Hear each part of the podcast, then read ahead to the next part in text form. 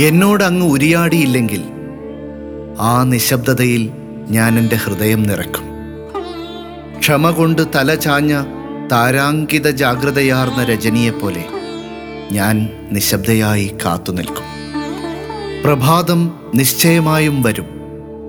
ഇരുൾ മായും. ആകാശത്തിൽ അങ്ങയുടെ സ്വരധാര സുവർണ പ്രവാഹിനിയാവും. ഓരോരോ കിളിക്കൂട്ടിൽ നിന്നും അങ്ങയുടെ വാക്കുകൾ അപ്പോൾ ചിറകുകൾ നേടും. എന്റെ വനാന്തരങ്ങളിലെ ഓരോരോ പൂവിൽ നിന്നും അങ്ങയുടെ സ്വരലയം അപ്പോൾ ഉതിർന്നു വീഴും.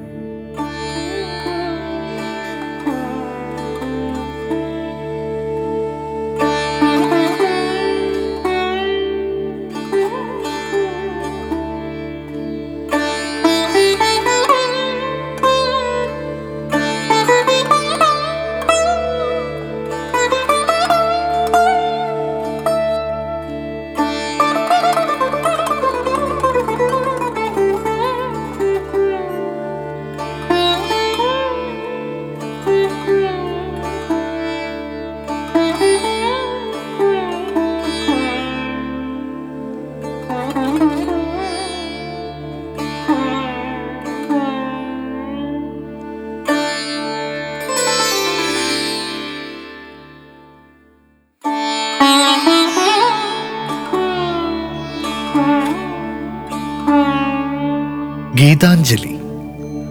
കാവ്യലോകത്തിന്റെ നിത്യവിസ്മയങ്ങളിലൊന്നാണ് ശ്രീ രവീന്ദ്രനാഥ് ടാഗോറിന്റെ ഗീതാഞ്ജലി.